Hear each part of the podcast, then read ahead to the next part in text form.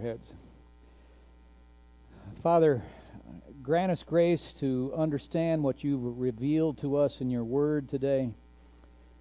Uh, grant me grace to teach first rightly and, and secondly well. Uh, grant the hearers discernment to weigh what is said against the plumb line of your holy word and the witness of your Holy Spirit and grant grace to hold on to what is good. Uh, we pray in the name of Jesus our Lord. Amen. In the in the first decade or so of my life as a Christian, I had a tendency to imagine or maybe hope, I suppose, but no, assume. I had a tendency to assume that all of the teachers and preachers that I heard um, uh, not all together, uh, all of them, but the ones in the churches where I went to or would go to, the ones in the in the Bible college I went to, or the the ones that were on the Christian radio station that I would listen to, that that all of those that were that were kind of in the in the camp that they were in complete agreement with one another. And I, I knew there was such a thing as heresy and false teachers, but I, but like I said, I'm not talking about those. I knew that was to be. I knew early on there was false teaching, and it should be corrected. It should be identified and corrected, and and and not uh, certainly listened to after you realize this false teaching.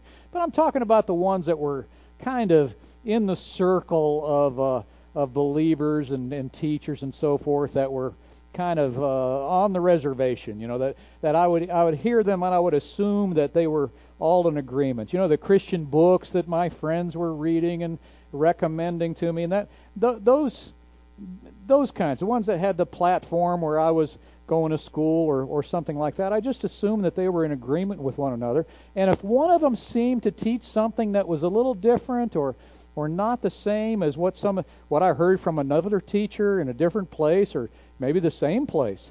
I, I assume that somehow, somehow, it all came together somehow.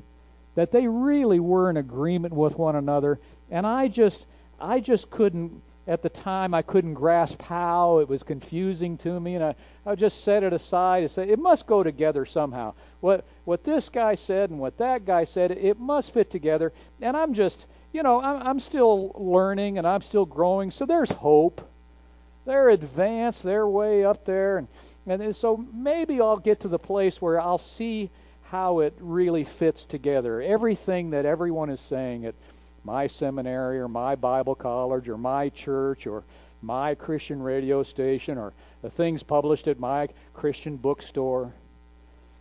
It was a real epiphany for me to finally realize, and this took a while to finally realize that sometimes these teachers or preachers who all had kind of a stamp of approval at my seminary or my Bible college or Christian college, my denomination, my church, that they were not in agreement with one another about everything that they really that they really were. This is an enlightenment to me that in some cases and on some issues they really are saying different things, and they're they're not in a, in agreement with it. Now, it, it, with one another, it's not going to be something that is, you know, so doctrinally significant that I have to worry about which one of these is a false teacher, which one of these is teaching heresy of some kind. Not something so significant as that, but but something less than that. But they still were really teaching different things about what they believed the Bible taught. And I still had to draw, and this was very helpful to me to come to the conclusion that at least one of them, maybe both, but at least one of them wasn't getting the biblical teaching quite right. Now, it's very possible, I think, that you may be like I was when it comes to what we've been talking about these past couple of weeks here, about the implications of the Bible's teaching on resurrection and the forever future of those who are in Christ. There is a strain of Christian teaching, and you've heard it. And as I'll demonstrate, you've sung it. There's a strain of Christian teaching that holds that heaven is our forever home, and that going to heaven when we die is the ultimate future for all who are in Christ. That's one strain of Christian teaching. And there is another strain of Christian teaching that you've also been taught, you're also familiar with, you've also sung, that says that no, our ultimate future, our, our ultimate forever home, our ultimate Christian home, is not going to heaven when we die to live forever with Jesus. That's our immediate hope. That's where we want to go when we die, to be sure. But our ultimate hope as Christians, as presented to us in the in the New Testament, it's it's not going to heaven what we die, but rather the ultimate hope is Jesus coming back from heaven to the earth to establish his kingdom, to punish and do away with all evil, to establish his eternal and righteous kingdom, a reign in which all who are in Christ will share. That that's the ultimate. This is one of those cases where it was a real revelation to me to finally realize now these things don't really go together so well. They're, they they don't they, they they don't really fit. They really are teaching different things. One, of course, is that the ultimate future, the the forever future. We die, we go to heaven, we live with Jesus there forever and ever. Amen. The other is Jesus is coming back from heaven and bringing with those those who have died in Christ, with, with him, those who have died in the Lord. They're different things. I, and therefore, they, they, and really, in some ways, they're contradictory things that, that have real implications for how we think and how we live and how we hope, how we pray. And they can't both be right in all of their details, in all of their emphases because they're teaching something different. In the hymnal in our pews, we, we use today mostly as a backup, right? When the when the the projector goes out or the computer's not working or the electricity goes, something happens. You know, it's a backup for us uh, for us now. But in that hymnal, it seems to me that that first position, they're both in there, by the way, but the first one is dominant the idea that our forever future as believers is to live in heaven forever with Jesus. When the trumpet, and you'll recognize some of these, I'm not going to sing them, unless I can't help myself, by saying the words. When the trumpet of the Lord shall sound, and time shall be no more, and the morning breaks eternal, bright, and fair, when the saved of the earth shall gather over on that other shore. And the roll is called up yonder. Some of these are older. When the roll is called, called up yonder, I'll be there. Up yonder. Resurrection. Up yonder, over on that other shore. Here's, a, here's another verse, same song. On that bright and cloudless morning, when the dead in Christ shall rise, and the glory of his resurrection share, when his chosen one shall gather to their home beyond the skies. When the roll is called up yonder, I'll be there. You see, in that song, resurrection, what's resurrection for? It's for living up yonder, over there, on that other shore, with Jesus forever. And by the way, I've said this before, but just to make the point, uh, time shall be no more. It's a misunderstanding of Revelation 10:6. If King James version, you have to have the King James version, which it says in that verse that there it has the phrase that there should be time no longer. Your translation, as long as you don't have the King James, but you have any other version, New American Standard, NIV, whatever you you use, it reads something like that there should in the same place that there should be no longer any delay it's like when someone says, Hurry up, we're running out of time. You, you don't say, you know, like you'd be Doc Brown in Back to the Future, is there some problem with the space time continuum?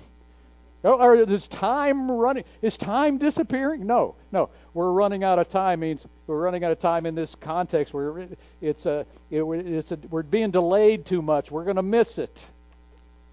Eternity at least for us creatures, is never ending time. It's one moment following another eternally, not a static absence of time somehow that none of us could ever imagine. Here's another here's another song, just to get off that point.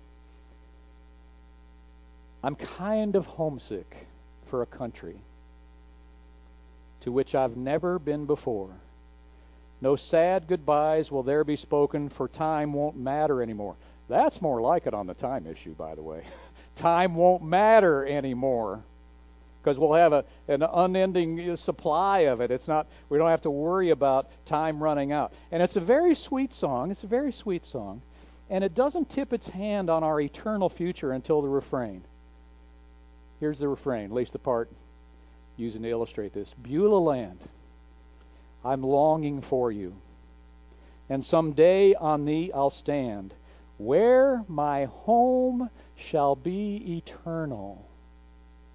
Beulah land, sweet Beulah land. Eternal home, somewhere I've never been, over on that other shore, living with Jesus forever and ever. Here's another. Not not something older. Well, it's pretty old, but it's something we sing more often. Oh, a very triumphant song. Oh, that with yonder sacred throng we at his feet may fall, will join the everlasting song and crown him Lord of all. Will join the everlasting song and crown him Lord of all. Eternal song up yonder again. Up yonder. Singing with the sacred throng, apparently everlastingly. It's, it's kind of an, another version of Amazing Grace, isn't it, doctrinally, when we've been there 10,000 years, bright shining as the sun. We've been there 10,000 years. We've no less days to sing his praise than when we'd first begun. Think of that. The saints in heaven now, they've been here, they're, the ones who've been there the longest, 2,000 years. Two. you better get used to it. the everlasting song. How about this one? wonderful grace of Jesus reaching the most defiled by its transforming power, making him God's dear child, purchasing peace and heaven for all eternity. And it, it, it certainly sounds like heaven is to be our eternal home. Here's one Keith and Melody Green. Oh, there's a time, I've been a Christian a long time. There's a time Keith and Melody Green, they were all the church was all about Keith Green. They were marvelous, marvelous songs. Still love them. When I stand in glory, I almost can't say it without singing it, but I'm not going to do it. when I stand in glory, I will see his face. There, there, I'll serve my King forever in that holy place. Same thing. Here's one we used to call contemporary. You came from heaven to earth to show the way. From the earth to the cross, my debt to pay. From the cross to the grave. From the grave to the sky, Lord, I lift your name on high. It's got the incarnation. He came from heaven to earth, right? It's got the incarnation. Has the cross. From the cross, you know, from the from the uh, earth to the cross, my debt to pay. It has uh, it has his death, of course, from cross to the grave, and it has it assumes the resurrection because it goes right to the ascension from the grave to the sky. Well, what's missing? Jesus came, he died on the cross, he rose from the dead, he ascended into heaven. What's missing? He's coming back. he's coming back. Now that song it doesn't say he's not coming back, but it just kind of leaves it out. Here's here's one that we sing Resurrection Sunday, Easter, with the same missing piece. Soar we now where Christ has led. Alleluia. Following our exalted head. Alleluia. Made like him, like him we rise. Alleluia. Ours the cross, the grave, the skies. You know, praise the Lord that there is something for us beyond sharing Christ's suffering on the cross. Praise the Lord for that. And praise the Lord, there's something for us beyond the grave. But you know what? I'm tipping my hand here, now, although I've tipped it well before now. But praise the Lord also, there's something for us beyond the skies. Ours, the cross, the grave, the skies. I'm telling you, there's something after the skies. There's something after the skies. But if you take it take it at face value, that's it. When we get to the skies, oh, that's the ultimate. Forever and ever with Jesus. Somewhere else. Here's one one more that you'll remember from Christmases past. Be near me, Lord Jesus. I ask thee to stay close by me forever and love me, I pray. Bless all the dear children in thy tender care and fit us for heaven to live with thee there. Once again, it sounds like the ultimate future. That's what this is all about is is living with Jesus forever in heaven. And there's another strain. Now, that's that's the one. It's it's very strong, isn't it? Is we sing it again and again and again and again. Where that's the idea. And there's another strain of Christian teaching that, that you hear all the time. Maybe not as often as that first one, but you hear it. And you're not shocked by it. It doesn't occur to you that it's teaching something else. But you know what? It's teaching something else. It's not looking forward to living with Jesus in heaven forever, forever, as our ultimate and our final hope, but it's looking for Jesus' return from heaven to the earth to establish his kingdom forever in the new heaven and new earth, made new by Christ's transforming, saving power. That is the same power that will resurrect us. Thus, fulfilling, answering the prayer that Jesus taught us to pray Thy kingdom come, Thy will be done on earth as it is in heaven. Interestingly, a, majority of hymns, it seems to me when I look over the hymnal, that majority of hymns that teach that, that, ha- that are that strain of Christian teaching, are sung during the Christmas season too. Maybe it's the idea that Christ's first advent kind of naturally brings to mind his second advent, you know, to accomplish the things that were not accomplished in the in the first advent. You know that this two this is Christ two coming, and the first brings to mind the second. Maybe that's why. But it seems like a lot of these hymns, these songs, are are that have that second strain. Uh, we we hear a lot in December. O come, desire of nations, bind all peoples within one heart and mind. Bid envy, strife, and quarrel cease. Fill the whole world with heaven's peace. Rejoice, rejoice. Emmanuel, God with us, will come to thee, O Israel. You see that song? It's he came once in answer to their hopes, and He's coming again. And when He comes, He's going to fill the whole world with heaven's peace.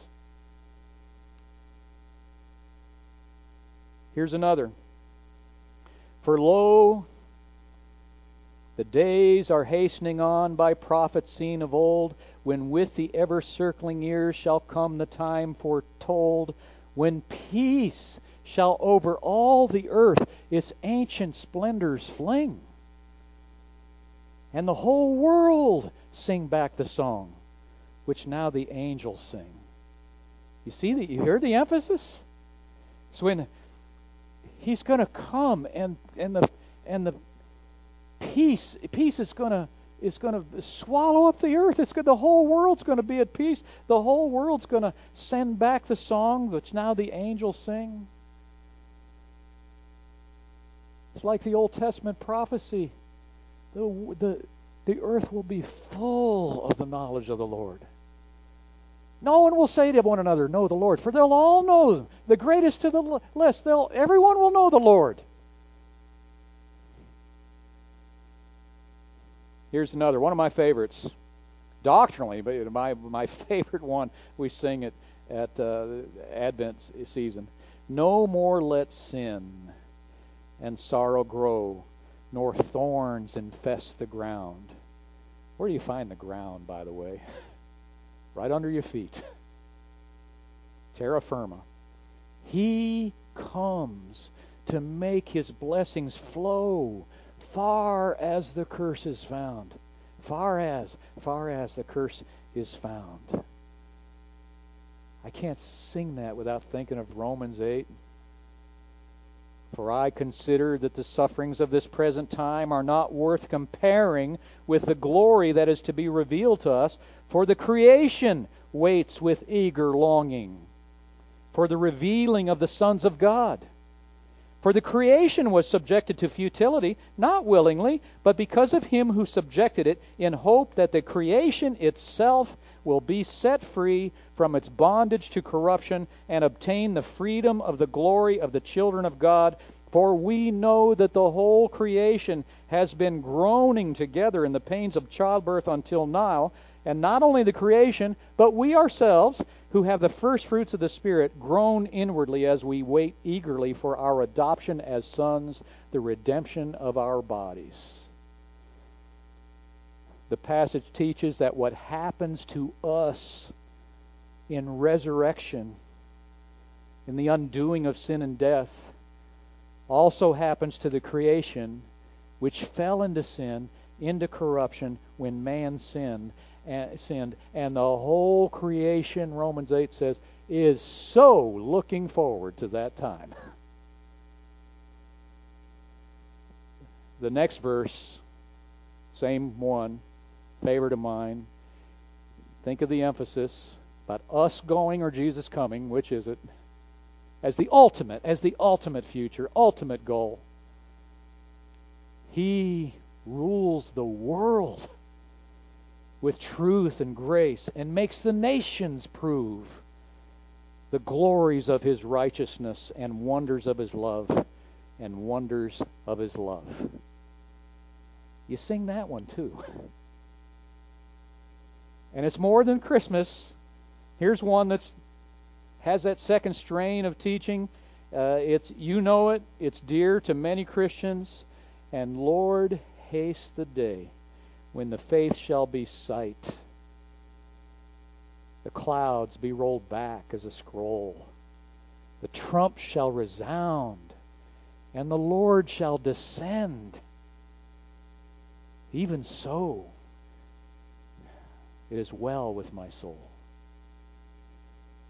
What's that? What's he looking forward to? I wrote that song. Oh, when the trump when I finally go to heaven. No. What's he really looking for? When the Lord shall descend. These are two different visions of our ultimate future. One is believers going to live with Jesus forever in heaven. The other is Jesus coming back from heaven to earth to establish his everlasting kingdom. Now, those, I have to say to be clear here, those who espouse the second teaching they do not deny, nor do they not hope that believers go to heaven when they die. They just don't think that the Bible teaches that that's the end of it, that that's the ultimate future, that that's our ultimate hope, or our forever home.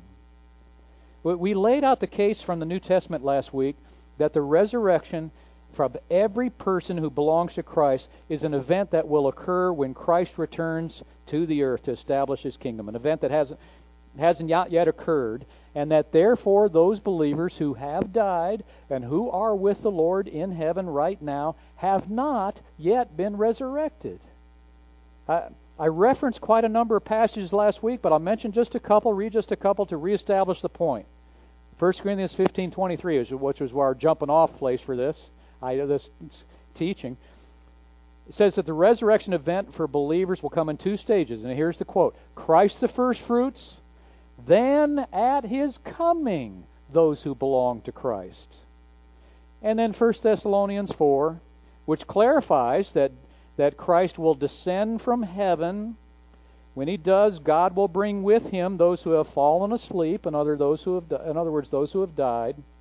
And the dead in Christ will rise first, just before we who are alive, who remain, who are left, experience this immediate transformation resurrection bodies without ever having died. But the dead in Christ rise first just before that happens. It's future, even for those who have died. And it begs some questions about what kind of existence there is for those who belong to Christ between death and resurrection. Because you may have been thinking, like some of those songs teach, that you're resurrected and you're with Jesus in heaven. Resurrection is for living up yonder. That there that they're raised now, but they're not. The resurrection of their bodies has not yet taken place. And it's it, so you have some questions that if the if the dead in Christ are not yet raised, do they have any kind of bodily existence now? Or are they disembodied souls? How, how do they do they have any material substance to them at all? And how can their present state of being with the Lord in heaven be better, even far better, as Paul says, than their prior existence, like ours is now in the land of the living, if they're still looking forward to the full and final installment of their salvation, which is the redemption of their bodies, resurrection? Now, I, I wish there were a, I wish there were a passage where an apostle says, "Now, brethren, I do not want you to be unaware of the physicality of those believers now departed and with the Lord in heaven." But there's no passage like that that I know of. If I wanted to argue, and please hear me now very carefully, so I'm trying to be careful in how I say it. If I wanted to argue that those now in heaven are disembodied souls with no material or physical existence at all, I would probably start with the point that I think I think I flatter myself that I've established without any doubt that resurrection is a future event. The Bible's clear about it. It says it over and over again, and even for those who have died in Christ. And I would go on from there, and I would certainly include Paul's statement. He says in 2 Corinthians, while we are at home in the body, we are away from the Lord. And then later, a couple verses later, we would rather be away from the body and at home with the Lord.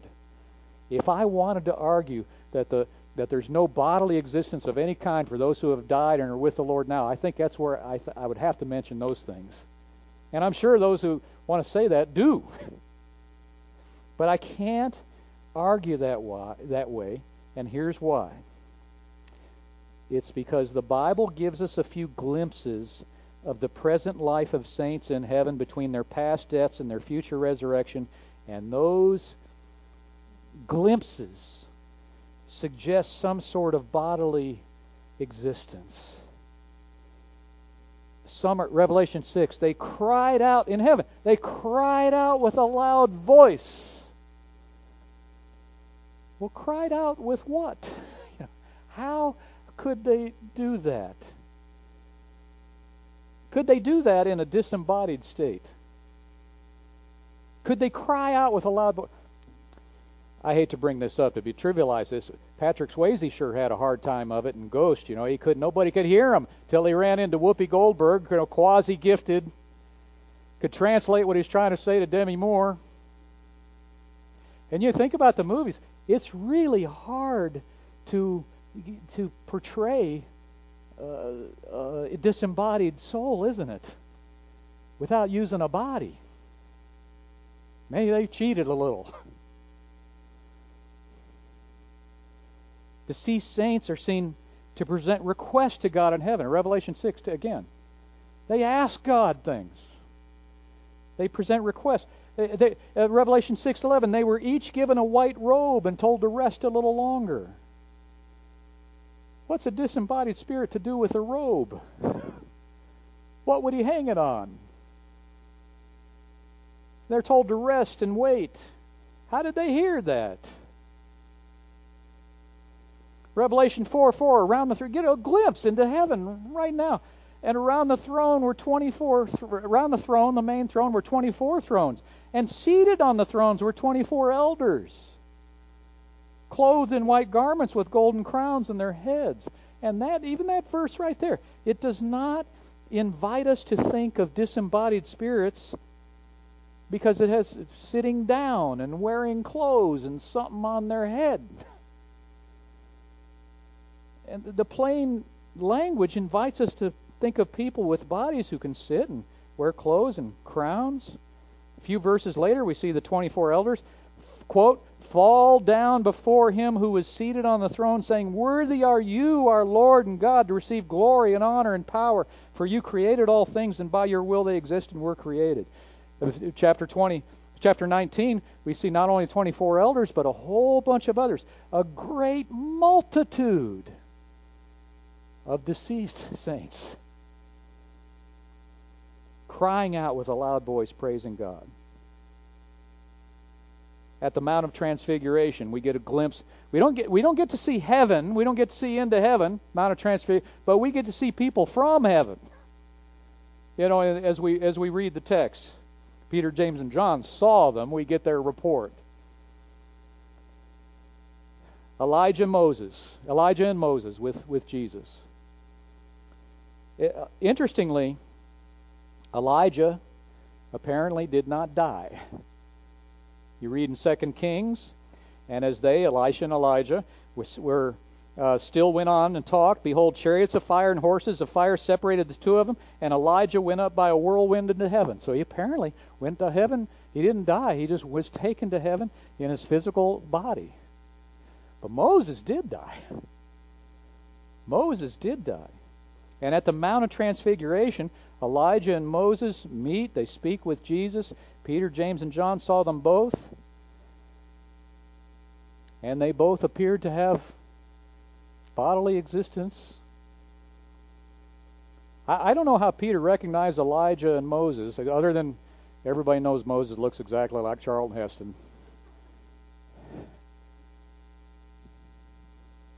But there's nothing in there in that text to suggest that Elijah and Moses appear differently in their mode of existence.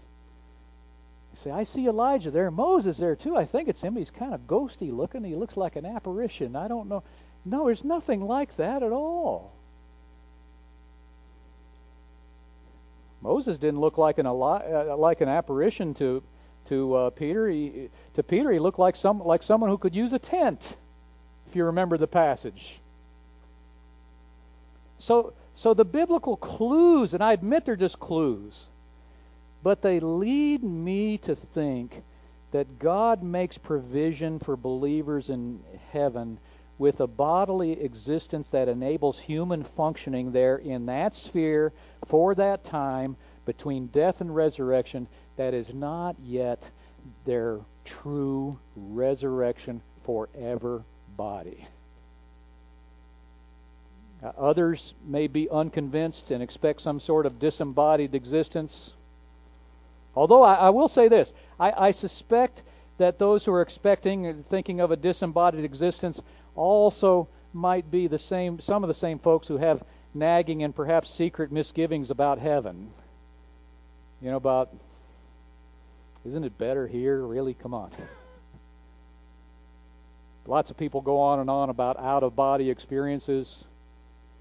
Everybody knows in their heart of hearts that in body experiences are best, like lunch here in a little while. I, am it, it, it, makes me think of one of the stories I like to tell about this subject is of the uh, older Anglican priest who had a serious illness, and his assistant priest is talking to him about what's going to happen. You know, what's going to happen if he doesn't recover. And the older priest says, I suppose in that case I should enter eternal bliss, but I wish you wouldn't bring up such depressing subjects. I mean, if you think disembodied wisp of something, you know, what, no bodily existence, I suspect, you know, that kind of goes hand in hand with not looking forward to it too much, not thinking it's going to be very good. But whether embodied or disembodied, unless the Lord returns before we die, we'll all know the truth of it soon enough, so I can wait if you can. But in either case, here and here's a more important question. How can it be thought of as being better than this? Especially knowing that true resurrection after the pattern of Christ's resurrection body is still to come even for those in heaven. And, and Paul says it's better. It's better. He says, My desire is to depart and be with Christ, for that is far better. 2 Corinthians 5, he says, His hope should be ours too. He says, So we are always of good courage. We know that while we're at home in the body, I'd say this body, we are away from the Lord, for we walk by faith and not by sight. Yes, we are of good courage. We would rather be away from the body and at home with the Lord. So we should have that hope too. The passages are clear. Between the death of a believer and his or her future resurrection, this is the main part of being better. There will be a level and depth of fellowship with the Lord that is simply not possible here. It's just not possible. No matter how close you are or think you are to the Lord. I would think Paul would be kind of advanced, wouldn't you, in terms of his fellowship with the Lord, his maturity, his spirituality? He says for him, it's going to be far better. He had visions like you and I have not had, I suspect. He says it's going to be far better. When I was a child, I used to. It, it, was common to carry on relationships by what we now call snail mail, but it was a it was a thing. I'm, I'm old enough to remember when that was a thing. You wrote letters, and I, I enjoyed getting a letter from my dad when I was away from him. I, when I was with my dad, I enjoyed getting a letter from my mother, and I read them and I wrote them and it and the t- the telephone was a luxury. There, of course, we had telephones, but in, in the antediluvian era, era when I grew up, there was it was a luxury because there was this something called long distance charges, you know, and it was really expensive to talk on the phone. But when you did get a chance to talk on the phone, it was better than the letter because you could hear the tone of voice, you could, immediate interaction back and forth, you could have a, a real conversation.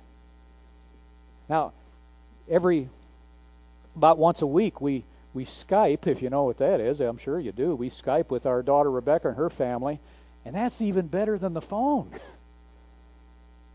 we can, as we can see them and and they can see us, and we can pick up on facial expressions, and we can pick up on body language, you know, and it's it's it's better, and it's almost like being together.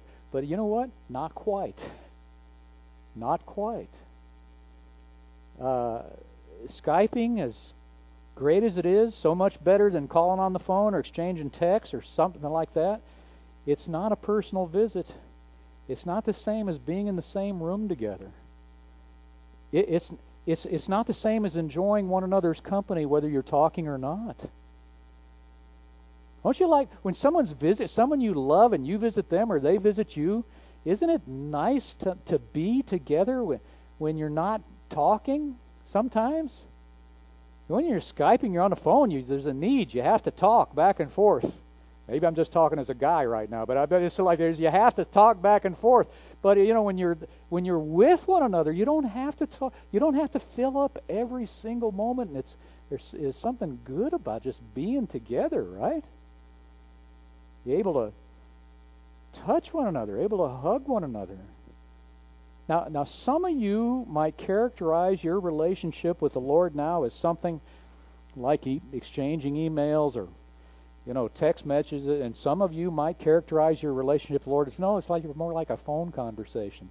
But no matter what, no matter what your experience of knowing and loving and fellowship with God now, it will pale in it will pale in comparison to that which you will experience the moment the moment death separates you from your fallen corrupt body in death and and there's more there's more than one reason why we'll have this improved relationship one we've just talked about and it's plain he's not here. Here's why it's limited now. He's not here in the same way that he is in heaven, and we are not there like we will be when death separates us from this body. And we're going to be with the Lord in a new way that we've not experienced before. But there's another reason why I think the fellowship with Christ will be improved. You see, in my relationship, I hope this doesn't shock you to realize it, but it probably won't in my relationship with Christ now, there are certain issues between us that are not conducive to that relationship. To be in what it can be and should be. And it probably it shouldn't surprise you that all the issues are on my side. all of them. It, it, it's it, to be honest, it's chronic on my side. Christ is constantly forgiving me of the same old offenses or or similar ones, maybe even some new ones now and again. If it to restore fellowship and come back together more closely.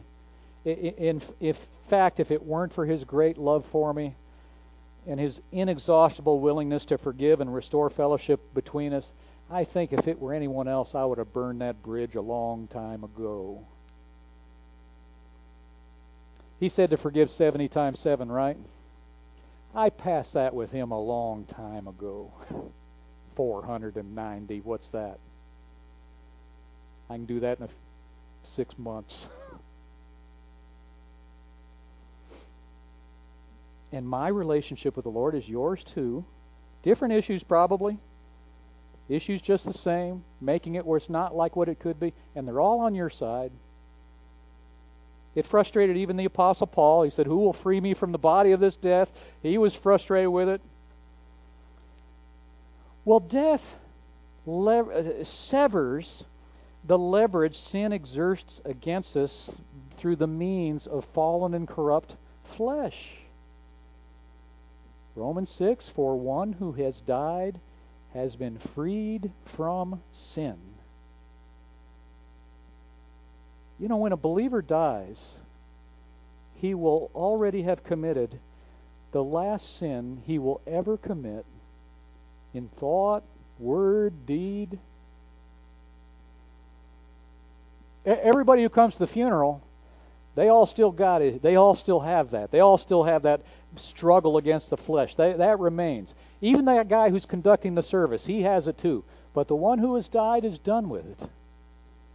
It's over. No more struggle. No more frustration with yourself. No more loss of fellowship with God that can only be restored through confession, repentance, forgiveness. No more fleshly anger. No more lust. No more selfish hatreds that are either known to you and others or you keep secret, maybe even from yourself. No more prideful resistance against God's authority in your life. No more laziness about doing what's right. We, we, we really could look at death as a, a final sanctification, the completion of our sanctification. We could. Even the process of dying, you could look at that as final sanctification. Death is it's it's the last trial that leaves that will leave a, every genuine believer will leave you perfect and complete, lacking in nothing in terms of your your spirit, your relationship with God, your maturity. And being free from sin will also be free from the awful effects of sin. No more sickness, no more personal brokenness, no more crying, no more mourning, no more death. It's an enemy. It's the last enemy which remains to be defeated, but it's the last trial of faith any one of us will ever face. And it's one that will absolutely, absolutely sever and remove the last remaining leverage of sin against us. Everyone who is in Christ will live on. The sin will have died. Along with its sad and debilitating and crippling and tragic effects. And it's going to bring us into an experience of knowing and loving and being with Christ like we have never, ever known in this life, nor could we. And yet we've always wanted it from the day we welcomed him into our lives. We'll get it. And so, yes, it's better. And all of this with resurrection and fullness of life in the new heavens and the new earth yet to come, which we will experience together, everybody, same day. Whether we die and are with heaven in the interim, with, with Jesus in heaven in the interim, or whether we remain until he comes back. That day we're all looking forward to together, we'll experience together. Same day, same time.